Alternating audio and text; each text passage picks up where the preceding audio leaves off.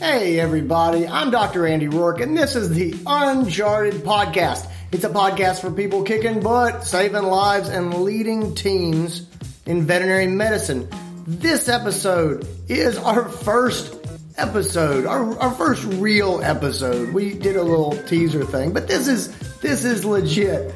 This is our first episode, and it features my friend, Dr. Dave Nicol, who I am so thrilled to have. It's me, Dr. Dave, and the incredible Stephanie Goss, and we are going to go into deciding when it is time to invest into a struggling team member to coach them versus when it is best for everyone to let this person go, to liberate him or her to go and find a more happy, productive place for them to be.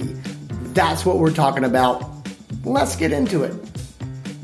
And now, the Uncharted Podcast. All right, guys. So we are here with two of my favorite people in the world. We are here with Stephanie Goss. Stephanie is uh, a longtime friend of mine. She is a practice manager of a four doctor practice and she is also the director of business and community development in Uncharted. Steph and I work together all the time, and she has incredible insights, and so I'm glad that she's here. And one of my dearest friends in the world, the man, the myth, the legend, Dr. Dave Nicol, is with me. Buddy, thanks for doing uh, this first episode of Uncharted Podcast. Always, always an immense pleasure. Ah, always first. So, for, like the, test, the test crash test dummy for everything. Really. Oh, absolutely. well, I gotta tell you, you know, for going out the first time, there's no one I would rather test pilot this with than you. Uh, so for those of you who don't know Dave, um, gosh, we've been we've been friends ever since. I mean, honestly, ever since I was a baby vet. Uh, Dave uh, lives in uh, he lives across the pond. He's in the UK, but he's also practiced and owned practices in Australia. He um, honestly, I just I just tell you how I know Dave. He is uh, he's a brilliant doctor and strategist. He is a marketing guru. Uh, there's the reason Dave uh, is here today is there's simply no one that I know in vet medicine who's better at performance management than Dave Nicol. It just there's just not. And so uh, Dave is the guy that I talk to about performance management stuff, and that's what we're going to get into today. Dave is also the founder of uh, the VetX program. And so VetX is a, uh, it, gosh, it, it, does, it's a lot of different things. It's, it's a skills training sort of program community. Uh, it focuses a lot, really, there's sort of two different thrusts. One of it is, is, is being a better leader. And again, they the performance management stuff uh, to, to really sort of nail that down. And the other one is for is for associate veterinarians that are sort of struggling to find their niche, to find their stride in vet medicine. And it's really about sort of helping retain them and get them into a place where they're going to be successful. So that's VetX. And uh, it's definitely something you should look into if you're looking uh, for leadership training, skills, thought development, associate veterinarian development. Those are the types of things uh, that I think about when I think about VetX. Dave, is that is that pretty? Uh, does that sound pretty comprehensive? That's pretty good. It's, you described it more succinctly than I can. So, um, so well done you.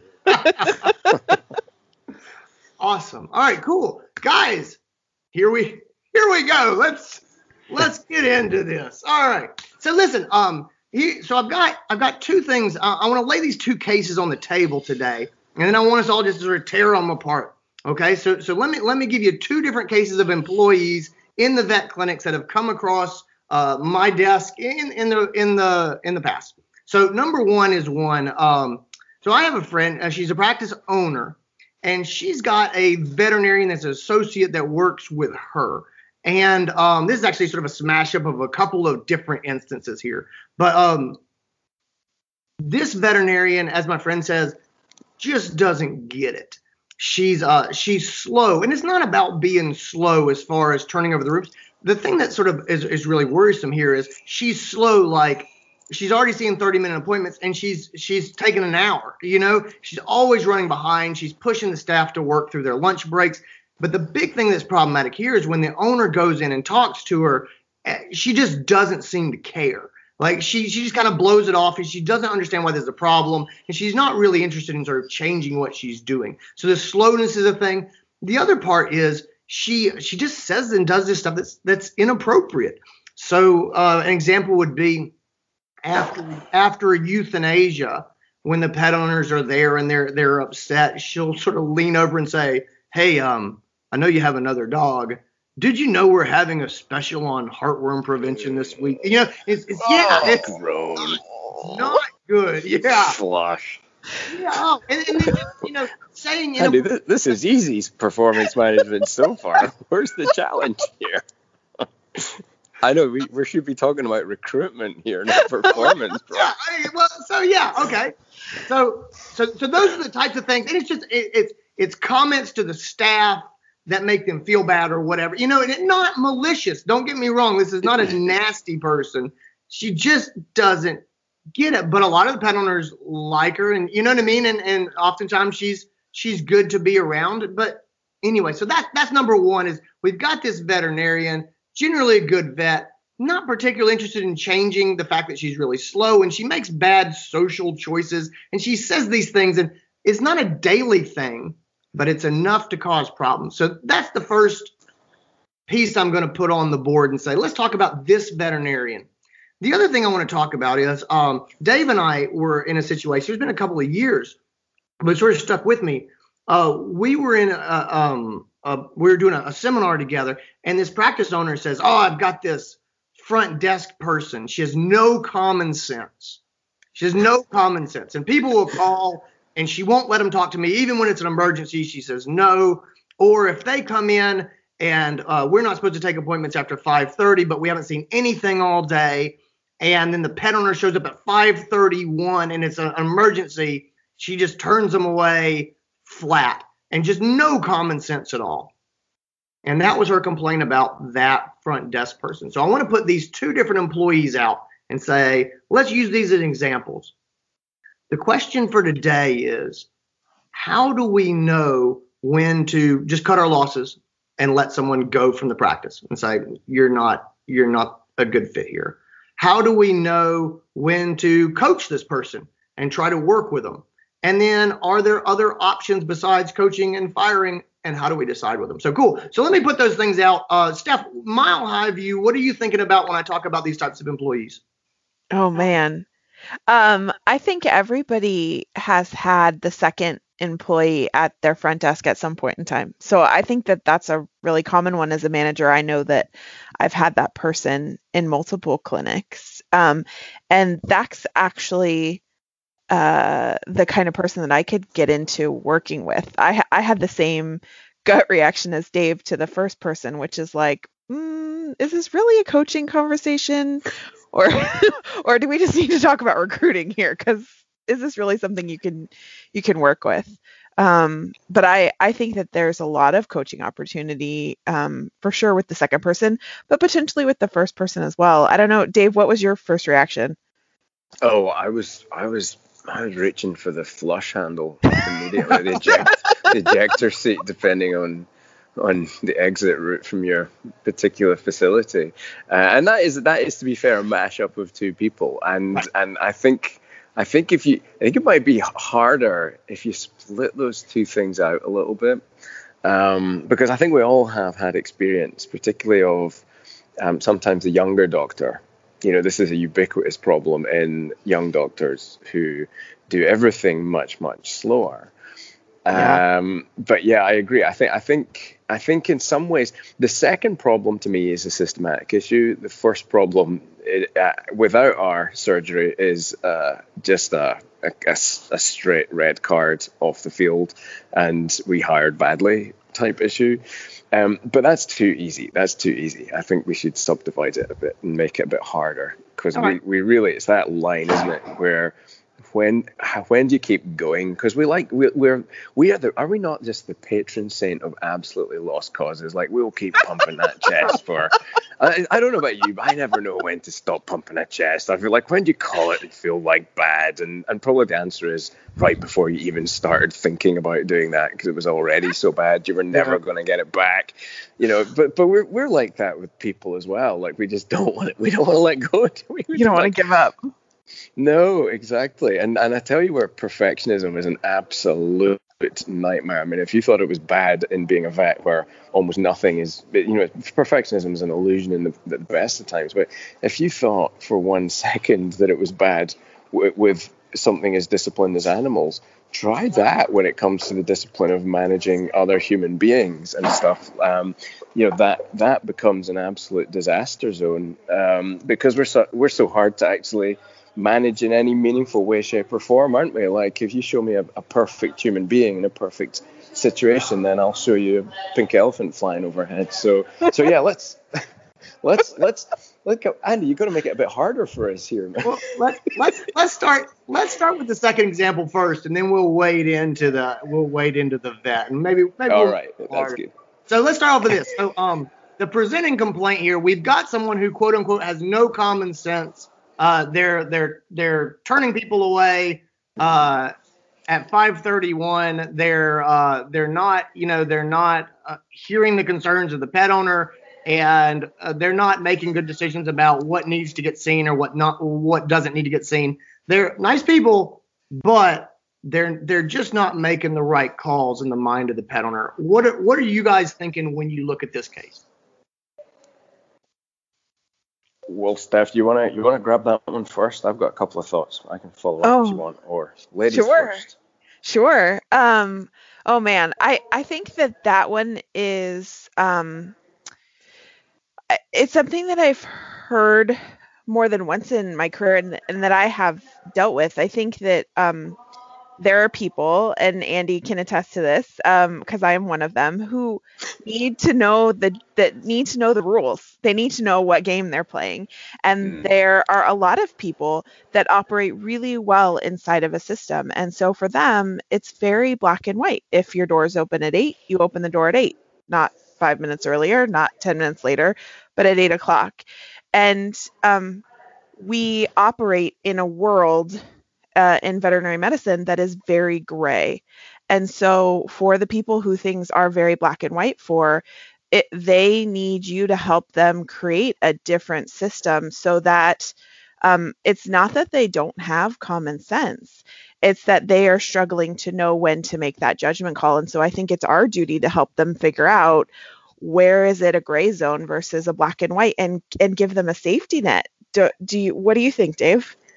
I'm down with that. I absolutely think this is a this the system issue. You know, it's, it's this is fundamentally about understanding what shaped block you're putting in what shaped hole, and and also what yeah I think the operating system in which all your components fit is absolutely essential. And you know, for me, this sort of person and I, re- I remember I get cold sweats at even thinking about this whole conversation that Andy was stuck in was like a broken record. Yeah. Um, and if, if I recall rightly, the, the person may may have been intoxicated as well um, and had a had a couple of glasses of wine at the bar. So so, but I and I also, you know, if, if all I can do is relate this to this sounded like the sort of person that could be your, you know, a- and a, a massive asset to me. I mean, I, I I think for a lot of roles in practice and a lot of things in business generally, having a cookie cutter approach that is a systematized approach where you know what's meant to happen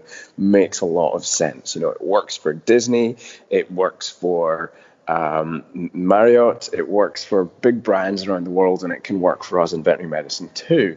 Um, and it helps to take away some of the, the vagaries, some of the, the, the things that cause absolute chaos in our in our businesses. But you've got to set you've got to set you've got to first of all know you've got somebody who is like that and needs needs to follow rules, we call them procedural people. So that's the first thing. And then you've got to give them procedures to work within. And if you don't, then they'll work within whatever procedure format they've they've been possibly harsh word, but bullied into in the past by getting told off as to what you thought was right at the time. And that's where you end up in that situation of, you know, you tell somebody off for something, and so that becomes their modus operandi.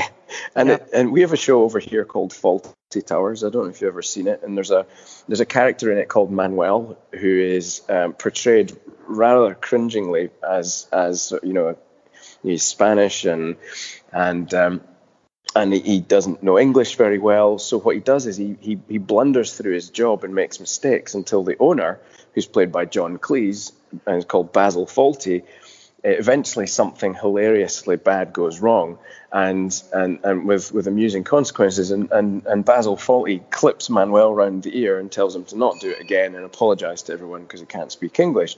And of course Manuel learns that that is the way he should be doing his job, which is not an unreasonable thing for him to take away. And so the next thing that comes along in the episode is the counter moment to that, where the absolute opposite thing that he's about to do is what's required. And the thing that he's just been taught to do is going to result in ever deepening moments of terror for, for the customer and ever moments of hilarity for the audience. And of course, that's what happens because that's what he understands and he's procedural and he follows that. And Basil Fawlty just doesn't know that that's the case. So, so I love procedural people. I'm always trying to hire procedural people because most of the roles within a veterinary practice are served well by people who can who are aware of what a procedure is, will follow that procedure. And most businesses, even something as seemingly complex as veterinary medicine, you still have the 80-20 rule happening whereby 80% of the stuff that walks in your door is fairly predictable. Um, you know, and and you can you say that about your vaccination appointments. You can say that about your um, you know your choice of what anti-parasite medication you're going to use. It's it's cookie cutter bits across uh, a whole range of activities that if you work them all out, and you're teaching people, then they can put those bits together themselves without too much trouble. So um, I absolutely agree. I think that's that's just putting somebody who's procedural in and leaving them in a very options-based environment where anything could happen, which is basically a disaster. Yeah, no, I I I love that. I, I think you're exactly right, and and just just hit on this really clearly. You know, people who are not procedural people don't understand procedural people. I I think. I mean, eh, without without really diving into this and thinking about it and starting to have these sort of experiences, they do. They, they it seems like people who don't have any common sense. Like that's really the the flag word for me. Um, oh, no common sense. You just maybe don't think the way that that they think. Stephanie said, you know, it's black and white, and that's and that, that, that true. That's hitting the nail on the head there. You just don't think the way they think is, is yeah. perfect description. So the takeaways for me, you know, for these situations is always, always, always, if you're the leader, if you're the owner, if you're the manager, if you're the if you're the associate vet and you're working with your technicians and you're the leader in that scenario, um, whenever you start to have these sort of headaches or you're having these personal problems and, and you know and you, have got this behavior with the people you're working with the first most productive question is what's my role here? And like what is my role here? Because i have complete control over what i do and how i how i behave. What is my role here? In the case that we're talking about it's the person if you're making the procedures and you told this person this is what you do. 530 is the cutoff. Do not let them come in after 530 you can't turn around and get mad at them when they turn somebody away at 531. That's just that's just not how they work. Um, and so you're putting them in a position to fail. So what what's my role here? And then the last thing is you're, you're right. Like, what are your options if you've got this procedural person? Are there new rules that we need to give them? Is there a, can we more clearly define the structure? Do we give them sort of a decision matrix? You know, how do we sort of build this thing out? They're going to focus force us as more of uh, more sort of um, Dave and I are both kind of improvisers and uh, sort of go with the flow. I'm I'm I'm laughing because the way you phrased the last sentence, you said, if it wasn't immediately obvious what which if Andy was options or procedure, he said, "What are my options if I'm dealing with a procedural person?" Hundred percent true. Hundred percent true. That's how I. That's how I see it. That's totally how I see it. Absolutely. So, well, so, I, so, in my brain, I'm totally looking for like, what are my options to to address this this issue, make this person successful. Ultimately, that's what we really want. Um, people like this are going to force people like me and Dave to be more procedure focused and oriented, and to build systems into our practices, which thank God you know we need. And so this is uh, this is the reason stephanie and i work so well together. She's got a lot more of, of the procedure based mindset.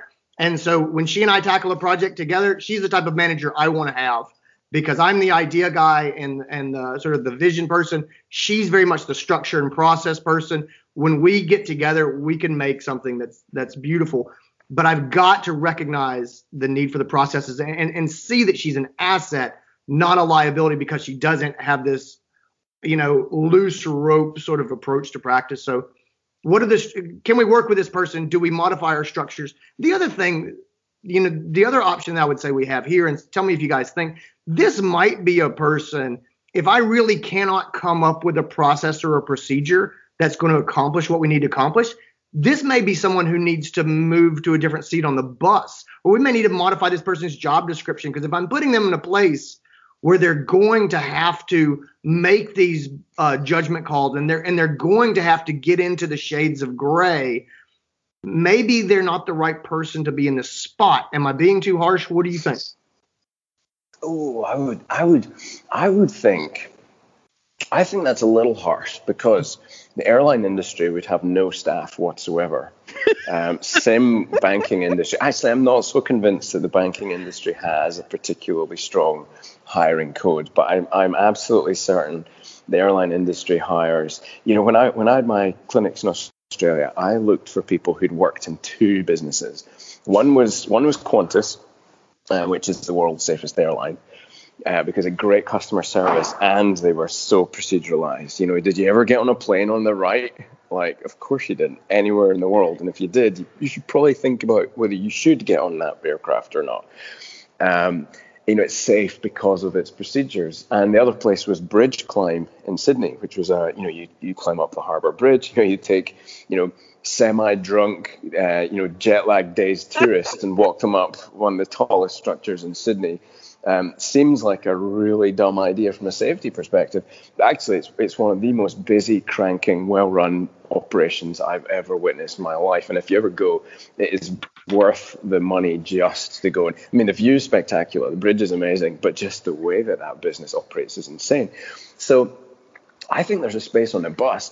Just you know, procedural people are going to suck at making procedures. They like to follow them. The great news for you and me, Andy, is like operations based opera, options based people are actually usually very good at making procedures. And then the procedural people can always tweak them um, when stuff goes very south. But for us there's a there's a missing element here I think would help as well, and particularly this example.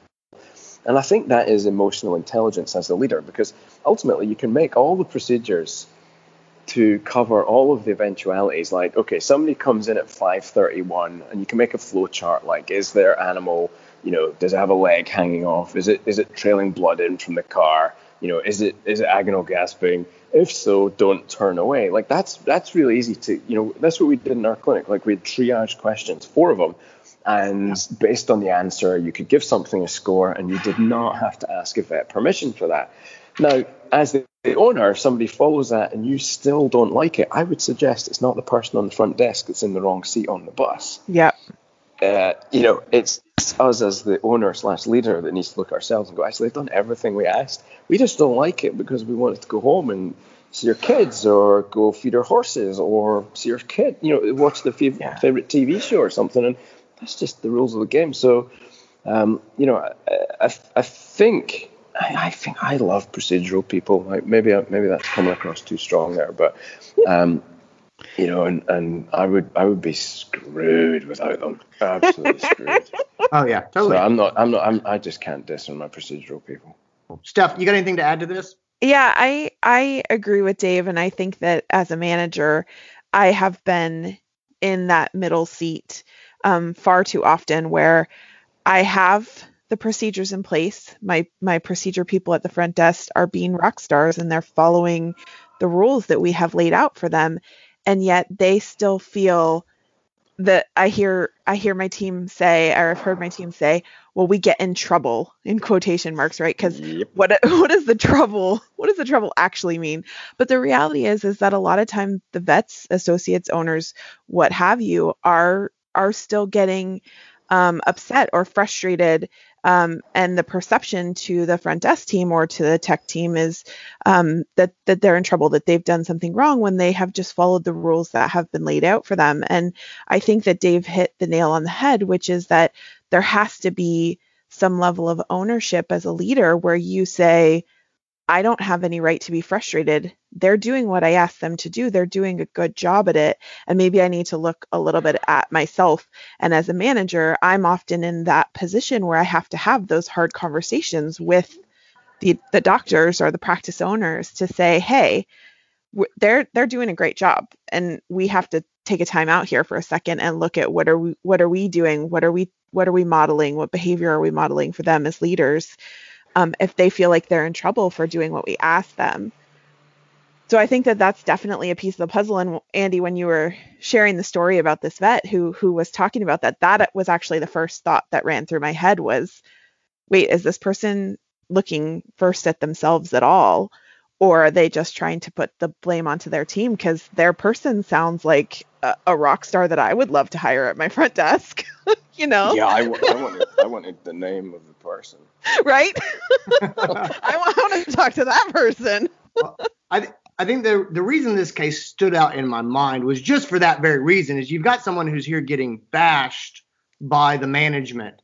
Right. And, and when you really look at it with a critical eye, you go, oh, buddy, I think not only is this person adequate, you may have a real gem here. You may have someone, if you put them in the right position, where they can really just be, they can be your rock. Because you know, the last thing I'll say about process people, and, and again, like I've surrounded myself with process people because they make me wildly effective in a way I would not otherwise be.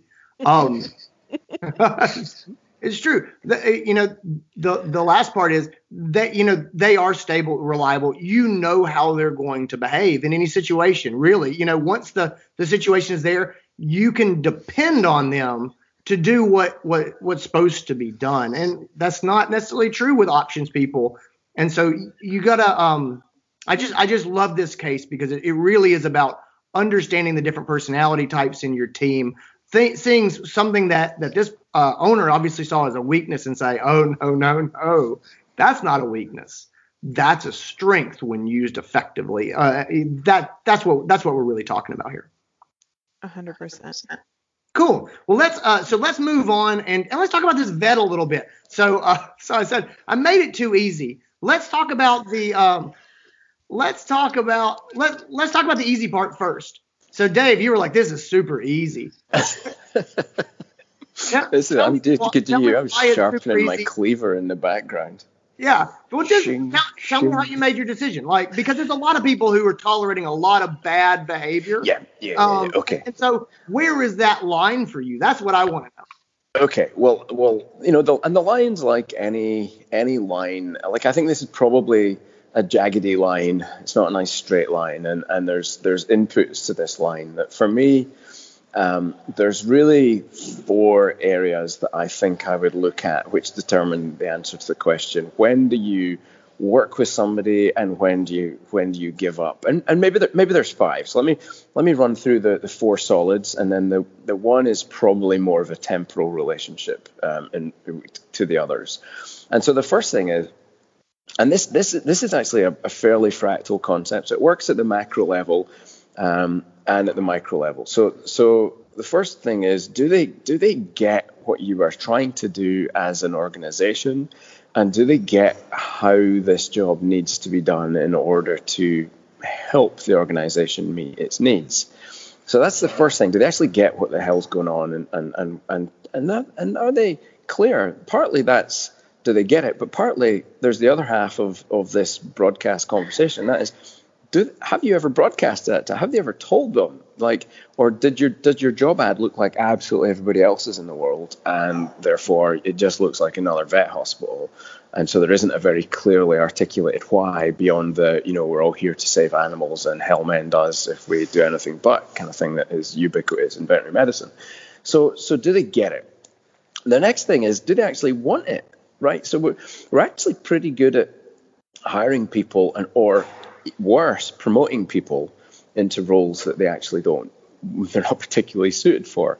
So somebody is rumbling along, cranking out great work, high earner for your practice, um, and they're they're showing signs of promise, and then we do something dumb like promote them to be a manager um, which they epically have suck at and have no idea how to do. But ego will often say, "Oh yeah, this is a great idea. It's a great opportunity for me." But do they really want it? Uh, you know, jury's out. Okay, so so do they get it? Do they want it? And then the last the last couple are, do they have capacity in terms of time? So are they able to commit enough time to doing it or is this person just so hideously overtasked they're like they're like a busy person that can't say no and it's just going to run on that treadmill and you're cranking it up and up and up and eventually they're going to do that thing in the gym where they lose their footing fall face down on the treadmill and go shooting off the back into the wall behind or take out the weight stand or the yoga class or something awful like that right so do they have the time and then do they have this the capacity in terms of capability? Have they got the skills to do that that do this role? Um, so so there's there's some things in there that are behavioural, and then there are some things in there that are um, output based and skill based. And so I think there, there's two halves there. And then the last part, which is the temporal part, is like how long have you been trying with this person as well? Okay, so let's let's parse a few situations through this this set of filters. Okay, so the person who, uh, in your example, um, is not responding well, doesn't seem to care when the owner presses them, isn't making any effort to improve despite the, the, the feedback, and let's assume it was good feedback, sidebar. That's a huge assumption. We'll come back to that.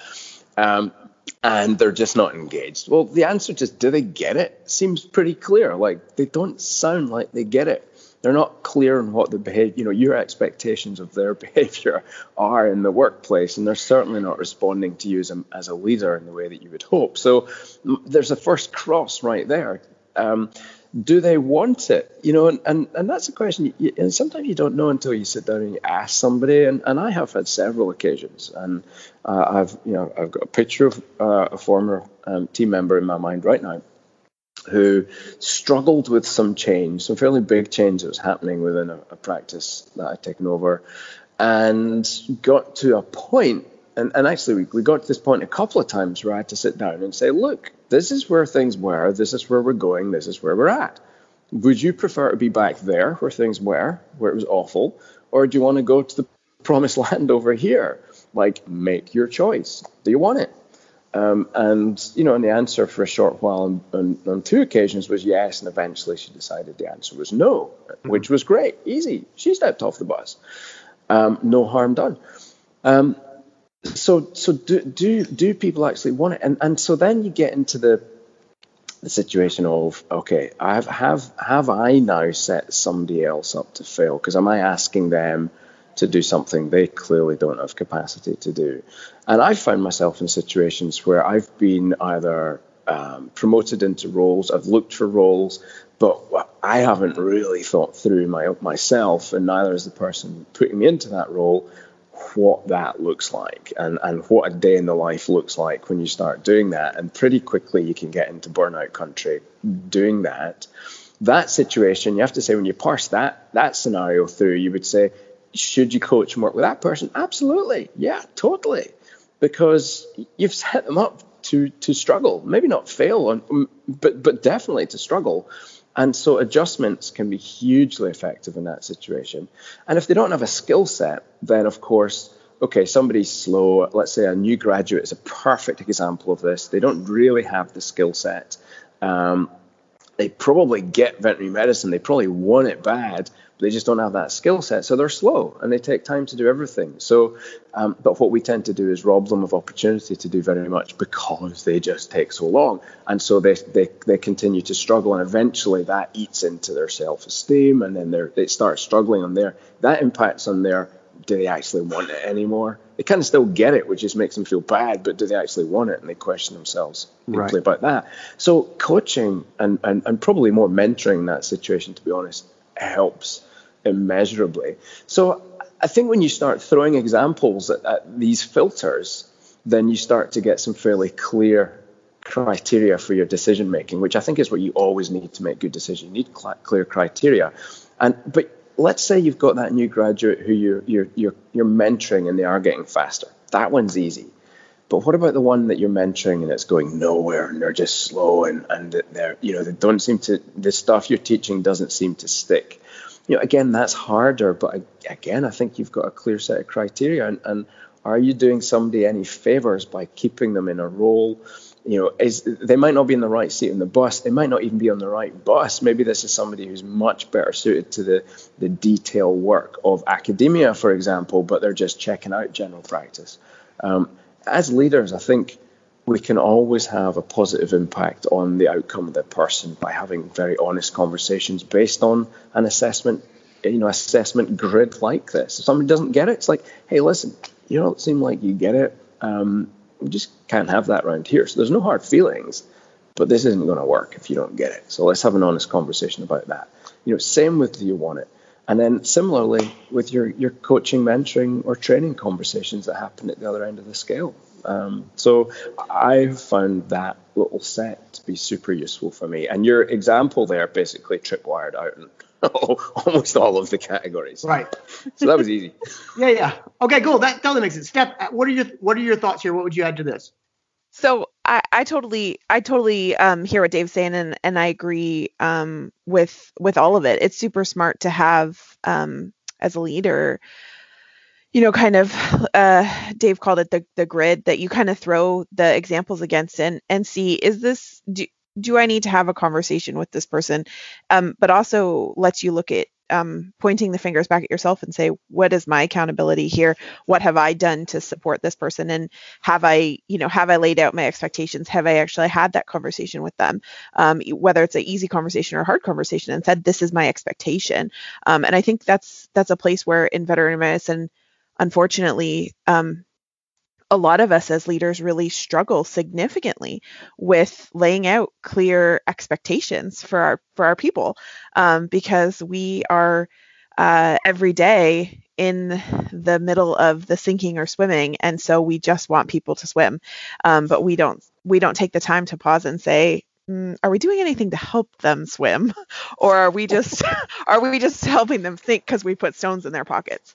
Um, so so I, I think having that grid is is super helpful but it's funny andy when you when you first started giving the example and you were talking about um, you know the associate who uh, you're doing half hour appointments and maybe they're taking upwards of an hour and um, they're just super slow my actual gut reaction was okay there's a lot that you could do to try and work with the situation. And i started immediately questioning well what what have we done to try and help? Um, when you got into the second part um, about social cues and you know when you have that person who's talking to the euthanasia clients and is um, completely insensitive to the social cues that one's a lot harder because it involves the kind of coaching that makes a lot of us uncomfortable because it's a very personal conversation about is this is this are these really social cues that this person is missing? And how do i how do i have that open and honest conversation with them about what my expectation is? Um, those that that can be a really hard conversation. But when you started with that first that first part my thought was well you know have i given them the the team that they need to be successful? Can can we um can we support them more on the back end? Can we give them more people? Can we change the structure of our workflow? Are there things that we as leaders as a as a practice can do to help support them? Because maybe it's not so much uh, just that they're slow. And i like dave immediately was thinking of a new grad. Um, you know i have a newer grad in my practice and she's a phenomenal doctor she's very thorough. She has great client conversations and her appointments run long. But there are things that i can do as a leader to help stack the deck so that she can take the time that she needs. So we're not cutting her off from the experience of learning and we're not pointing her towards that that no man's land that Dave talked about so painfully that a lot of new vets get to which is that they are then um, feeling dejected and like well do i really even still want this? Do I, do I care about it? There are things that we can and should do as as leaders and in our practices supporting any any associate any any veterinarian but particularly new grads to to make it better for them. Um, but the part that that counter to that that stuck with me was do they just not get it? And that's where i would ask the the question too what what does the conversations that you've had with them look like? Did you tell them you know one time hey i need you to be faster and that that's it?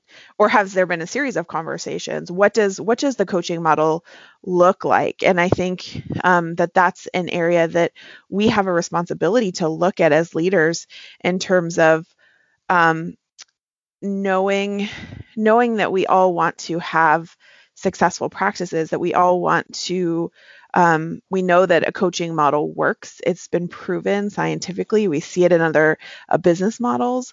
We want to emulate that. but I don't think we spend a lot of time figuring out, well, how do we actually coach people? How, how do how do we do this thing that we know we want to do? Perfect. No, I, I complete. So I completely agree. Um, let's so let's let's make this uh, a little bit a little bit more fun. Let's split it. I'm going to split these behaviors apart. And so uh, so let's say we've got the saying inappropriate things, and we've got the the sort of the slow uh, slowness in the exam rooms. I, I think that what we've sort of laid out here in our conversation is is uh, is a beautiful. I think it's a beautiful sort of framework of how to address these things. You know, um, I love it. There's a book uh, called Traction, which uh, which which I use a lot for um, strategic planning type coaching and stuff. Our our uh, strategic planning course in Uncharted uses uh, uses that book a lot. So Traction, the questions that they lay out to put your people through are number one, do they get it? Number two, do they want it? Number three, do they have the capacity for it? And I think that that's really just exactly what we laid out here in some degrees is does this person get it? Um, do they want to be here? Do they want to be successful? And then also, do they have those just those abilities, that capacity? And so when we start talking about um, the the veterinarian that says inappropriate things, she doesn't get it. Like that that's that's the first question. She doesn't get it. So our conversation should be um, why don't you why don't you get it is, is, there a chance that we can help you grasp it and if the answer is no she doesn't get it she's not going to get it that that's a deal breaker i, I think for me would you guys all agree with that uh, for me yeah i think anybody who doesn't get it is poison yeah. um, for your business so, i mean and that's that's very easy to say isn't it but sometimes a little harder to work work out but yeah in principle i would agree right so so do they get it? Do they want it? Do they? I mean, honestly, are are they punching the clock because they got fired from their last job and they need a paycheck and that's it? If that person is is having problems and they're not motivated to be there, they don't want to excel. That may be the end of the road for them. And the last one is capacity. Um, are you putting this person in a position where they simply do not have the skills or the ability to do the job? Those are big deals. I, I love the question have I set this person up to fail? Which which Dave laid out. Um, I think that that's a beautiful question. That's really the question uh, for for the our first example when we talked about this this process person. Have I set them up to fail? And the answer is yes. You gave them a system that was not well thought out, that had no um, flexibility to it, that didn't really accomplish exactly what you wanted, and now you're penalizing them for following it. You've absolutely set them up to fail. So that's that's on you as a leader. Stephanie said clear expectations. You know, does this person know what it, what we're trying to do here. And that goes back to do they get it? And if they haven't gotten clear expectations, we haven't told them what it is or how they're being judged. I. I think it's on us that they haven't got it. The last thing that I would say, and I would add this uh, when we're making a decision of do we try to coach this person? Is this a, a place where we just need to to to cut bait? Is is your core values? And, and without getting too deep into core values, does this person have a fundamentally different set of core values from you in your practice? And so, for example, if you have, um, so for one of the core values for me is is the client experience.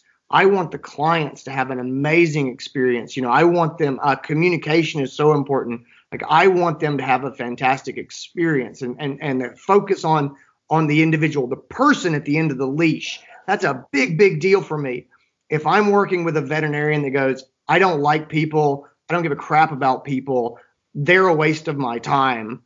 That's a difference in core values, and we're probably never going to have a relationship that works. And, and we're probably going to undermine each other again and again and again. So so check your core values. That's the last part for me that I kind of use in a is this person salvageable or, or, or is this a person who needs to be liberated, honestly, to go find a better fit? And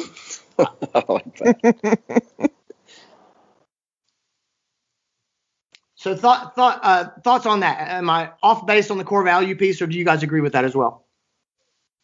Core values are everything. Like I I I I, really think that that is where you're get it. They, they fall right within that that that category there, and and we don't we just don't spend we spend virtually no time articulating what ours are uh, or asking or inquiring what somebody else's are in the process, you know, in, in the dating process that is hiring. Um, so it really it should come as exactly no surprise that, that, that not just veterinary practices, but businesses generally are just uh, you know just a hotbed of people. Yes, a hot mess of people just pulling in all different directions and creating all this friction. Um, with within within those organizations. Like it just, I just got off a call um, uh, with with somebody who has been working in a practice that is delivering a very high net EBITDA. Like this is a this is a twenty percent um, EBITDA practice in a, you know in an area of the country. I mean, the area shouldn't matter too much. It should it should be possible in a well-run practice. But with an owner who's hated the practice the last five years, you know, so so where's the cost? Where's the cost on that on, on that? You know, getting that level of performance is possible, but there's always a cost. And and really, I mean, that's that's where VetX was born. Is to like, well, let's find a way where it works for everybody. And I think values are, are completely at the core of that. Steph, you got any last words? No, I, I think I think you guys both summed it up. I think I think there definitely is is a values conversation um, you know, particularly the example in that way is is great because I think like Dave said in the beginning, we're we're all here because we want to save the animals. And as much as that makes us laugh, because if I see it, I swear to God, on one more cover letter, I just love animals. I'm I, I might lose my mind. But the truth is that we we're all here because we do care about the animals, right? And so euthanasia is one of those experiences for us in practice that you can't you can't mess that up. Like that is the heart and soul of why we care about animals. And so that is a critical values conversation with that person is do they have the ability to comprehend why this is a core values um, black a, a black mark against your core values or not? And if the answer uh, is no, then there absolutely is no other choice but to say this person is like Dave said, is, is poison. It's going to affect other areas of your practice. You just have to have the, the conversation and cut the ties. Cool. All right, guys. Dave, uh, where can people find? Uh, where can they find you? Where can they learn more about VetX? Uh, if they want to find me, probably Instagram's the the place I hang out the most. So that's at Dr. Dave Nicol, D R D A V E N I C O L. And if they want to find more about VetX, then vetxinternational.com is the place to go. Cool. All right, great. Thanks, guys. Thank Pleasure. you. Thanks for having us. This is fun.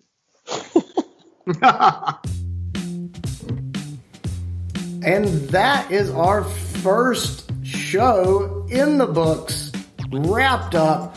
I hope you enjoyed it and maybe found it useful. If you're uh, if you like the Uncharted podcast, what you just heard, and you're super pumped about the future, please go ahead. It's never too early to jump on and leave us a review wherever you get your podcast, so that your friends and colleagues in vet medicine can find us and will give us a chance. Also, if you're all about what you heard on this podcast, if you're like, oh my God, I never think about uh, my team members that way, and where has this been all of my career? If you're feeling that way, you probably need to be a part of the Uncharted community. So learn more about that at unchartedvet.com. You can register there for one of our ridiculously unique conferences. They're unlike anything you've ever experienced before. Or just join the online community that will cheer you on, pick you up, hold you accountable, and that refuses to let you fail. You can immerse yourself in the uncharted world. It really is the conference that never ends. So check it out, unchartedvet.com. Have a wonderful, wonderful day. We'll see you soon.